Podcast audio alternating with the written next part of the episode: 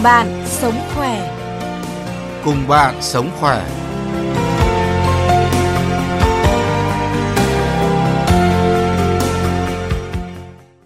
Xin kính chào quý vị và các bạn. Quý vị và các bạn đang nghe chương trình Cùng bạn sống khỏe. Chương trình đã được phát sóng trực tiếp trên kênh VV2, trực tuyến trên trang web vv2.vv.vn và livestream trên trang fanpage VV2 Cuộc sống muôn màu. Thưa quý vị và các bạn, xạ trị là phương pháp thường được chỉ định để điều trị bệnh ung thư dựa trên tác động phá hủy và tiêu diệt của những tia phóng xạ năng lượng cao đến các tế bào ung thư những bệnh nhân xạ trị ung thư sẽ gặp phải những cái tác dụng phụ như là buồn nôn, rụng tóc và đau sau xạ trị, cũng như nhiều vấn đề khác. Để nâng cao chất lượng và hiệu quả điều trị thì việc chăm sóc bệnh nhân xạ trị ung thư là vô cùng quan trọng. Chính vì vậy, trong chương trình hôm nay, chúng tôi đã mời đến phòng thu trực tiếp Thạc sĩ bác sĩ Phạm Anh Đức, đơn nguyên xạ trị theo yêu cầu Bệnh viện Ung bướu Hà Nội để cùng thông tin và hướng dẫn chúng ta về điều này. Trước tiên thì à, xin được cảm ơn bác sĩ đã dành thời gian cho các thính giả của Đài Tiếng Nói Việt Nam ạ. Dạ vâng, xin à, chào chị Trang, chào các à, khán thính giả của chương trình Cùng Bạn Sống Khỏe phát trên đài VOV2. Thì hôm nay bác sĩ Đức cũng rất là vui và vinh hạnh khi mà được chia sẻ ít kiến thức ờ, nhỏ bé của mình để giúp cho các bệnh nhân ung thư có thể tự tin vượt qua bệnh tật. Vâng.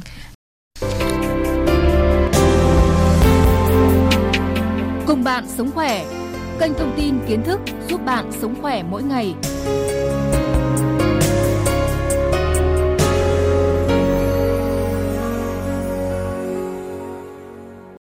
Thưa bác sĩ, trước tiên thì à, các thính giả đều muốn biết về cái phương pháp xạ trị và xạ trị thì được chỉ định cho những cái trường hợp ung thư như thế nào và hiệu quả của phương pháp này ra sao ạ? À, bác sĩ có thể thông tin ạ. Dạ vâng. Ờ, kính thưa khán thính giả, xạ trị là một cái phương pháp sử dụng các cái tia bức xạ ion hóa có mức năng lượng cao. Ờ, đấy có thể là các cái sóng điện từ như là tia X, tia gamma hoặc là các cái hạt nguyên tử như là hạt neutron hoặc là hạt electron để sử dụng để điều trị bệnh ung thư thế thì uh, xạ trị uh, nó sẽ có tác dụng là tiêu diệt tế bào ung thư qua ừ. hai cơ chế thứ nhất là bản thân cái tia xạ khi mà tác động tới cái hệ thống ADN cũng như là nhiễm sắc thể của tế bào ung thư sẽ làm cho các cái ADN hoặc là nhiễm sắc thể này bị tổn thương và do đó tế bào ung thư bị tiêu diệt. Thứ hai, cơ chế thứ hai đấy là cái cơ chế gián tiếp. Cơ chế này thì là cơ chế chính để xạ trị tác động lên tế bào ung thư. Đó là khi mà xạ trị tác động lên cái vùng mô của cái khối u nó sẽ tạo ra các cái gốc ion tự do và các cái gốc này sẽ làm tổn thương các tế bào ung thư và do đó là cái khối u sẽ được kiểm soát. Vâng. và xạ trị thì có thể được sử dụng uh, để điều trị ung thư theo nhiều cách khác nhau. Về cơ bản thì sẽ chia làm hai nhóm chỉ định. Thứ nhất là để trị định trong điều trị triệt căn và thứ hai là để điều trị trong điều trị giảm nhẹ các cái triệu chứng của bệnh. Thế thì điều trị triệt căn trong ung thư thì xạ trị có thể được sử dụng uh, đơn đơn độc tức là một mình xạ trị có thể tác động để giúp uh, tiêu diệt khối u. Uh, và điều trị uh, triệt căn thì xạ trị bên cạnh việc sử dụng đơn độc thì còn có thể kết hợp với các phương pháp điều trị khác như là phẫu thuật uh, hóa chất hoặc là các cái thuốc đích thuốc miễn dịch. Ờ, và thứ hai xạ trị còn giúp điều trị triệu chứng như là giảm đau giảm chảy máu vâng. hoặc là giảm chèn ép khối u. Vâng. Như bác sĩ vừa phân tích cái uh, sử dụng cái phương pháp xạ trị để kiểm soát và điều trị ung thư theo nhiều cách khác nhau. Tuy nhiên thì quá trình uh, đó thì có thể gây ra những cái độc tính và tác dụng phụ như thế nào thưa anh? Dạ vâng, ờ, xạ trị thì cũng là một phương pháp điều trị giống như tất cả các phương pháp điều trị khác thì đều là một cái con dao hai lưỡi. Ừ, vâng. Bên cạnh những lợi ích thì xạ trị cũng có thể có những uh, cái tác hại. Thế thì những cái độc tính của xạ trị thì bao gồm thứ nhất là bệnh nhân có thể mệt mỏi sau vài ngày kể vâng, từ khi bắt đầu xạ trị và dẫn tới là cái khả năng ăn uống kém đi, khả năng lao động sinh hoạt trong uh, cuộc sống bình thường cũng sẽ bị giảm đi à, thứ hai nữa à, chúng ta sẽ chia thành ờ, các cái nhóm. Thứ nhất là các cái phản ứng viêm cấp của xạ trị thì thường là xảy ra trong cái khoảng thời gian đầu khi mà mình bắt đầu xạ trị. Thì những cái phản ứng này nó sẽ tùy thuộc vào cái vị trí mình điều trị. Ờ, với vị trí ở vùng đầu cổ thì thường những cái phản ứng chủ yếu là viêm ở vùng da và niêm mạc vùng khoang miệng. Ờ, với ở vùng ngực thì có thể là viêm phổi vùng đường tiêu hóa thì có thể là bị uh, viêm đường tiêu hóa dẫn tới là tiêu chảy với đường tiết niệu thì có thể là viêm nhiễm đường tiết niệu ừ, vâng. vâng và uh, nhóm thứ ba nữa là cái phản ứng uh, biến chứng của xạ trị tức là những cái uh, tác động của xạ trị trong khoảng thời gian tương đối gần ừ. thì những cái biến chứng này thì uh, đa phần là những cái uh, hậu quả do cái việc hoại tử mô xung ừ. quanh cái vị trí xạ trị. Vâng. À, thưa bác sĩ ạ, lúc này thì tổ thư ký thông báo với thính giả muốn đặt câu hỏi với bác sĩ và chúng ta sẽ dành thời gian để tư vấn cho thính giả. Alo ạ. Alo. Vâng. Xin mời tôi bác đặt câu hỏi với bác sĩ ạ. Vâng, tôi là bệnh nhân của bệnh viện 74 Trung ương. Năm nay tôi 65 tuổi. Tôi đã truyền hóa chất sau cái đợt uh, giải phẫu của uh, ung thư uh, u biếu uh, phổi. Thế nhưng mà bây giờ tôi khỏe rồi 6 năm nay rồi. Thế nhưng tôi vẫn thấy khó chịu ở cái chỗ là cứ thay đổi thời tiết là tôi khó thở thay đổi thời tiết là tôi khó thở mà tôi lại muốn ho vâng. thế bây giờ thì tôi muốn hỏi chuyên môn đấy là làm thế nào để tránh được tôi phải đến viện à? Hay là cứ nằm ở nhà để điều trị cá nhân như thế nào? Tôi rất chịu khó thể dục để vượt lên chính mình. Vâng. Thế và rất chịu khó thay đổi mức ăn để mà là cho con người nó khỏe lên. Vâng ạ. thế nhưng mà còn còn cái thứ hai nữa là cái xạ trị nó khác và cái hóa chất nó khác. Có phải thế không ạ? Tôi cảm ơn uh, bác sĩ. Vâng xin mời bác sĩ anh đức ạ. Dạ vâng uh, cảm ơn bác đã đặt câu hỏi tới chương trình Ờ, với trường hợp của bác thì khi mà bác ờ, thay đổi thời tiết thì bác cảm thấy khó thở. Thế thì cái việc này có thể xảy ra là do cái tổn thương ở vùng phổi ngày xưa mình điều trị nó làm giảm cái thể tích phổi. Đáng kể dẫn tới là khi mà mình có những cái uh, vấn đề nếu như người bình thường mình không thấy khó thở nhưng mà ở trường hợp của bác thì bác cảm thấy khó thở. Vậy thì cái cách khắc phục là gì? Thứ nhất là bác nên đi kiểm tra để tránh cái trường hợp là bệnh ung thư quay trở lại. Và chính cái có thể là cái nguyên nhân ung thư quay trở lại gây ra khó thở. Nếu như mà mình đã loại trừ được cái nguyên nhân là bệnh ung thư quay trở lại thì mình cũng loại trừ những cái trường hợp bệnh lý khác về phổi. Ví dụ như là các cái uh, bệnh uh, viêm phổi hoặc là bệnh uh, phổi tắc nghẽn mãn tính vân vân.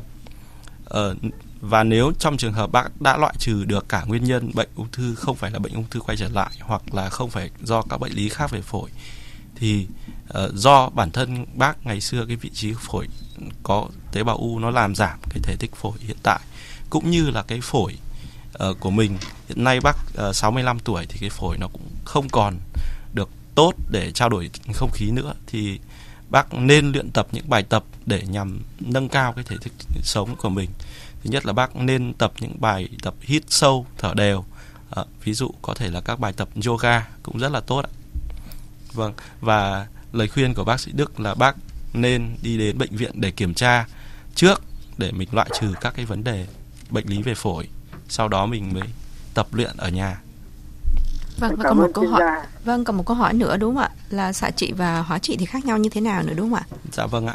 Ờ, xạ trị thì sẽ khác với hóa trị bởi vì đây là hai phương pháp điều trị khác nhau. Vâng. Mặc dù mục tiêu chính đều là điều trị bệnh ung thư nhưng mà xạ trị thì có cơ chế là sử dụng các cái tia năng lượng cao để tiêu diệt tế bào khối u. Thế còn hóa trị thì uh, về nguyên tắc hóa trị là sử dụng các cái thuốc có thể là đưa vào theo đường tĩnh mạch hoặc là dùng đường uống để các cái hóa chất này lưu hành trong hệ thống mạch máu trong cơ thể mình và tới tiêu diệt tế bào khối u. À, xạ trị thì sẽ có tác động chính ở vị trí quanh khối u, thế còn hóa chất sẽ tác động lên toàn thân và hai cái này uh, cùng chung mục đích nhưng mà cái cách sử dụng cũng như là các cái tác dụng phụ cũng sẽ khác nhau. Vâng, cảm ơn uh, bác còn câu hỏi nào nữa không ạ? Thôi tôi cảm ơn chuyên gia. Vâng vâng, cảm ơn thính giả đã gọi điện đến chương trình. À, thưa quý vị và các bạn, à, như chúng ta đã đề cập thì xạ trị là cái phương pháp à, À, được chỉ định để kiểm soát cũng như điều trị ung thư theo nhiều cách khác nhau. Tuy nhiên cái quá trình đó thì à, gây ra những cái tác dụng phụ như là có thể khiến bệnh nhân mệt mỏi, gặp các phản ứng viêm cấp, uh, tùy thuộc vào các cái vị trí mà được chỉ định điều trị cũng như là có một số biến chứng của xạ trị có thể gặp phải và đó cũng là lý do mà chúng ta cần phải chăm sóc bệnh nhân sau xạ, sau xạ trị ung thư và cũng như là phải làm tốt cái quá trình trước, trong và sau khi tiến hành cái phương pháp này. Thưa bác sĩ, trước khi bước vào cái quá trình xạ trị thì điều đầu tiên có lẽ là phải ổn định tâm lý của bệnh nhân đúng không ạ? Dạ vâng, chị Trang nói rất chính xác. Uh, trước khi uh, mình bắt đầu tiến hành một quá trình điều trị nào nói chung hoặc là xạ trị nói riêng thì bệnh nhân luôn luôn cần phải được ổn định về mặt tâm lý ừ. và đặc biệt là bác sĩ sẽ phải giải thích cho bệnh nhân hiểu được cái vai trò của phương pháp điều trị cái hiệu quả của phương pháp điều trị và các cái tác dụng phụ có thể xảy ra trong và sau quá trình điều trị. Ờ, thông thường trong quá trình uh, điều trị bệnh nhân hàng ngày thì bác sĩ Đức thường sẽ giải thích cho bệnh nhân uh, xạ trị thì sẽ có hai phương pháp xạ chính đấy là xạ ngoài và xạ trong. Ừ. xạ ngoài là mình sử dụng các cái máy xạ từ bên ngoài và xạ trong là mình đặt các cái nguồn chiếu tia ở trong bệnh nhân thì phổ biến nhất hiện nay là xạ ngoài. Thì ờ, khi mà bệnh nhân xạ ngoài thì bệnh nhân sẽ nằm trên máy xạ và ờ, các cái máy móc không hề động gì tới bệnh nhân cả. Bệnh nhân chỉ nằm im thôi giống như mình chụp máy cắt lớp vi tính thôi ạ.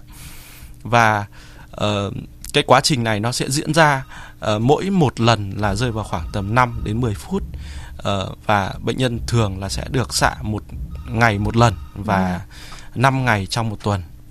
Và cả cái quá trình này thì bác sĩ cùng bệnh nhân sẽ uh, liên tục trao đổi với nhau để mình làm sao uh, phát hiện được những cái thay đổi trong cơ thể bệnh nhân và nếu như có xảy ra các cái tác dụng phụ hoặc biến chứng thì mình có thể khắc phục một cách nhanh nhất và sớm nhất. Vâng.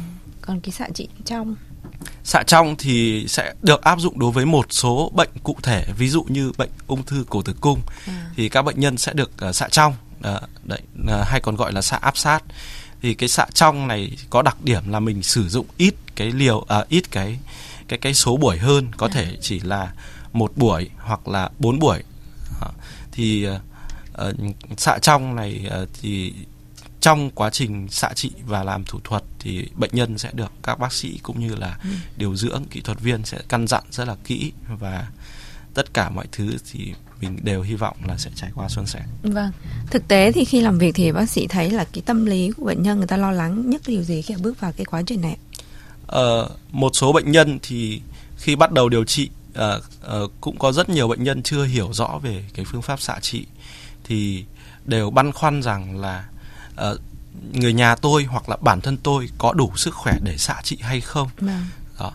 Và uh, các bệnh nhân cũng rất là yên tâm là bệnh nhân phải đủ sức khỏe để xạ trị thì các ừ. bác sĩ mới vâng, tư vấn xạ trị vâng. vâng ạ thứ à. hai nữa là uh, một cái băn khoăn nữa của các bệnh nhân là khi tôi xạ trị thì tôi có tiếp xúc được với người nhà bình thường hay không ừ, uh, người nhà tôi có bị nhiễm tia xạ hay không vâng. uh, thì với phương pháp xạ ngoài thì bệnh nhân uh, hoàn toàn không bị nhiễm tia xạ khi mà rời khỏi phòng chiếu xạ và bệnh nhân hoàn toàn có thể sinh hoạt bình thường thậm chí là uh, bế con cháu hoàn à. toàn bình thường không ảnh hưởng gì vâng. thế còn đối với phương pháp xạ trong thì tùy phương pháp nhưng hiện nay thì với cái xạ uh, tải sau thì uh, cũng tương tự như xạ ngoài thì uh, bệnh nhân cũng hoàn toàn sinh hoạt bình thường vâng.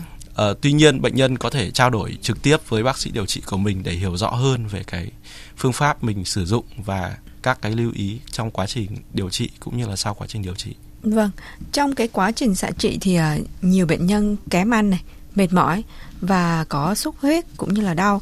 Thưa bác sĩ, trong trường hợp này thì bệnh nhân cần phải làm gì ạ? Dạ vâng, ở với những trường hợp mà xuất hiện những cái bất thường trong quá trình điều trị cũng như là sau quá trình điều trị thì việc đầu tiên bệnh nhân nên làm đấy là liên hệ trực tiếp với bác sĩ điều trị cho mình.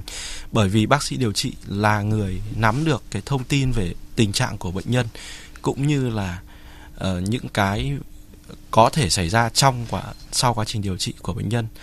Uh, thứ hai nữa là bệnh nhân nên nếu như mà không liên lạc được ngay với bác sĩ điều trị trực tiếp của mình bằng điện thoại thì có thể đến cơ sở y tế gần nhất để mình có thể kiểm tra xem cái bất thường của mình xảy ra nó là do nguyên nhân gì để mình khắc phục một cách nhanh nhất.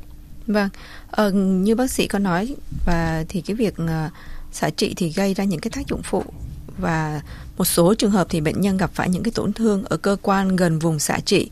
Chẳng hạn như ờ, chiếu xạ ở vùng bụng thì có thể gây rối loạn tiêu hóa hay phần phụ thì có thể ảnh hưởng đến cái chức năng sinh sản vùng họng thì ảnh hưởng đến cái việc nhai nuốt thì bác sĩ có lưu ý gì ạ khi thực hiện xạ trị tại những cái vùng dễ tổn thương như thế ạ? Dạ vâng. Ờ, trước khi điều trị thì bao giờ bác sĩ điều trị cũng sẽ lưu ý bệnh nhân về những cái vấn đề có thể xảy ra trong Vâng. quá trình điều trị. Ờ, với ờ, vùng khoang miệng thì khi điều trị bệnh nhân sẽ có thể bị viêm vùng niêm mạc miệng và dẫn tới Khó ăn uống khó khăn.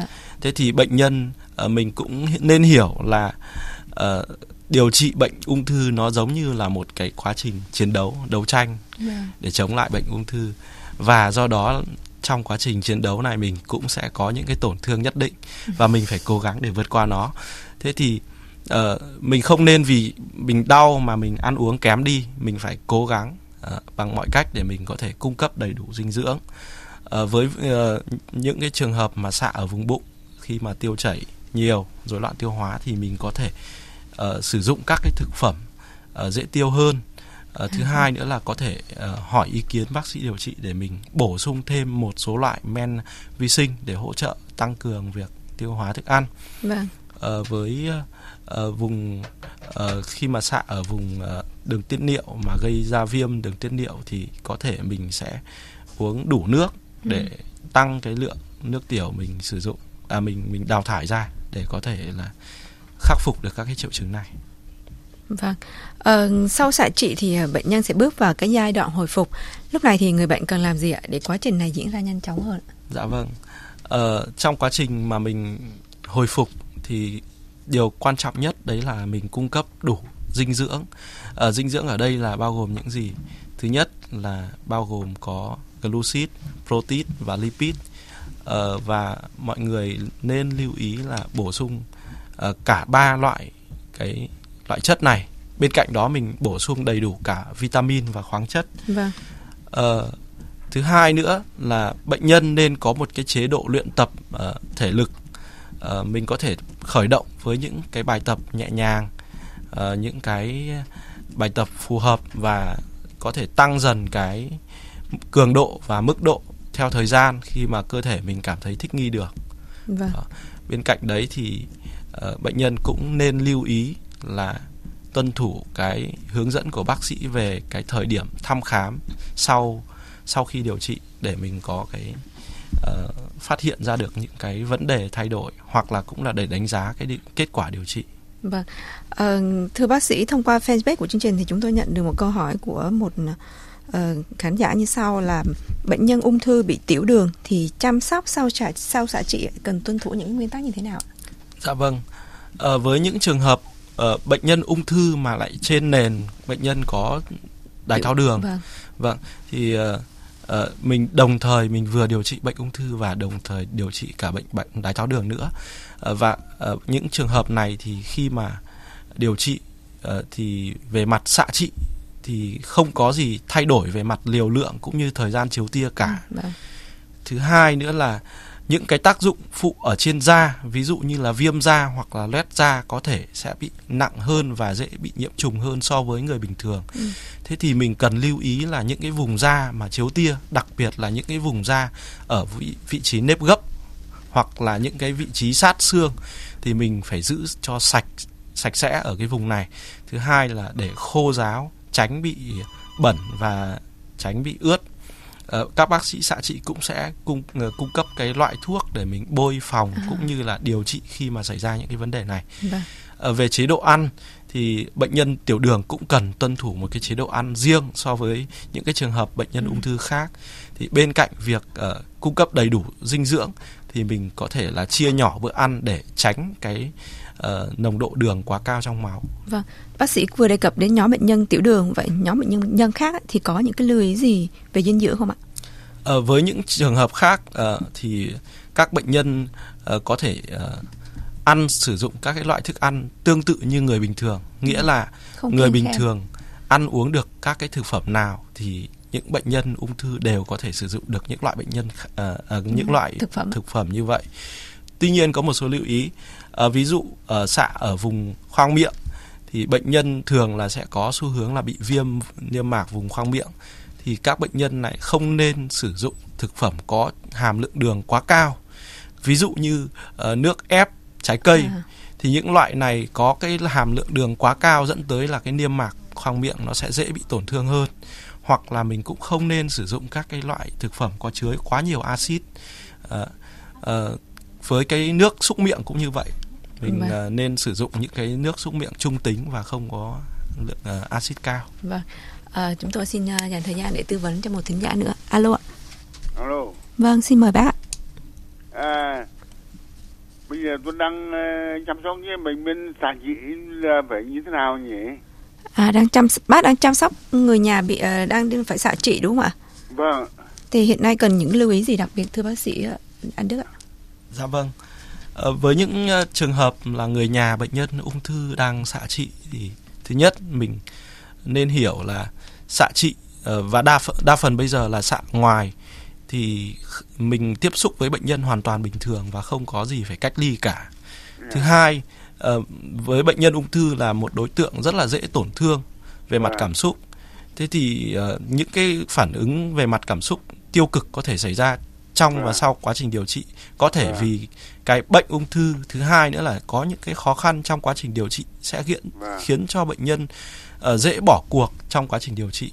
Vậy thì mình cần phải tác động về mặt tâm lý để cho bệnh nhân có một cái tâm lý ổn định nhất để mình có thể tin cậy và tin tưởng vào phương pháp điều trị mình theo của theo đuổi cái điều trị đến cùng. Đặc biệt đối với xạ trị thì cái việc xạ trị liên tục và đủ liều là cái yếu tố rất quan trọng để khiến cho một cái cái kết quả một cái điều trị là tốt hay không. Thế thì uh, mình nên cố gắng hạn chế tối đa uh, những cái gián đoạn trong quá trình xạ trị. Ví dụ như bệnh nhân uh, bị gián đoạn vì viêm uh, bị gián đoạn vì ăn uống kém vân vân thì mình nên hạn chế một cách tối đa. Đó. Thì đấy là cái cung cấp về mặt tinh thần để giúp cho bệnh nhân có tinh thần tốt nhất. Thứ hai nữa là mình cũng phải uh, giúp cho bệnh nhân về mặt thể chất giúp đỡ bệnh nhân tập luyện hàng ngày để làm sao bệnh nhân có sức khỏe tốt và mình cung cấp cho bệnh nhân một cái nền tảng tài chính tốt tức là mình vâng. làm sao mình đừng để cho bệnh nhân phải bận tâm quá nhiều về mặt tài chính vâng. để bệnh nhân có thể yên tâm điều trị thì đấy là những cái tư vấn của bác sĩ cho bác vâng vâng, vâng.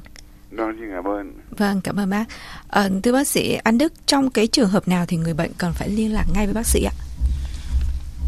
Bệnh nhân nên liên lạc ngay với bác sĩ uh, khi mà mình gặp bất cứ một cái bất thường nào uh, xảy ra trong quá trình điều trị cũng như là sau quá trình điều trị vâng. và những cái uh, biến chứng này có thể là chảy máu có thể là đau dữ dội hơn bình thường ừ. hoặc cũng có thể là uh, bệnh nhân có cảm thấy có vấn đề gì uh, mình cần phải uh, hỏi ý kiến bác sĩ điều trị và bệnh nhân cũng nên uh, tham khảo bác sĩ điều trị về cái um, chế độ dinh dưỡng uh, vì bác sĩ mỗi bác sĩ điều trị sẽ là người trực tiếp uh, nắm được cái thông tin của mình và cung cấp được thông tin chính xác nhất. Vâng ạ. À, thưa quý vị và các bạn, trên 50% bệnh nhân ung thư cần phải thực hiện biện pháp xạ trị để tiêu diệt các tế bào ung thư. Tuy nhiên, phương pháp này cũng có những cái tác dụng không mong muốn mà người bệnh cần biết cách để vượt qua nó. Những cái tư vấn của thạc sĩ bác sĩ Phạm Anh Đức, đơn nguyên xạ trị theo yêu cầu Bệnh viện Ung bướu Hà Nội hôm nay thì hy vọng sẽ giúp các bệnh nhân cũng như là người nhà có một cái quá trình điều trị giảm thiểu những cái đau đớn, mệt mỏi nhất có thể. Một lần nữa thì à, xin được cảm ơn bác sĩ Phạm Anh Đức. Xin chào và hẹn gặp lại quý vị trong các chương trình sau.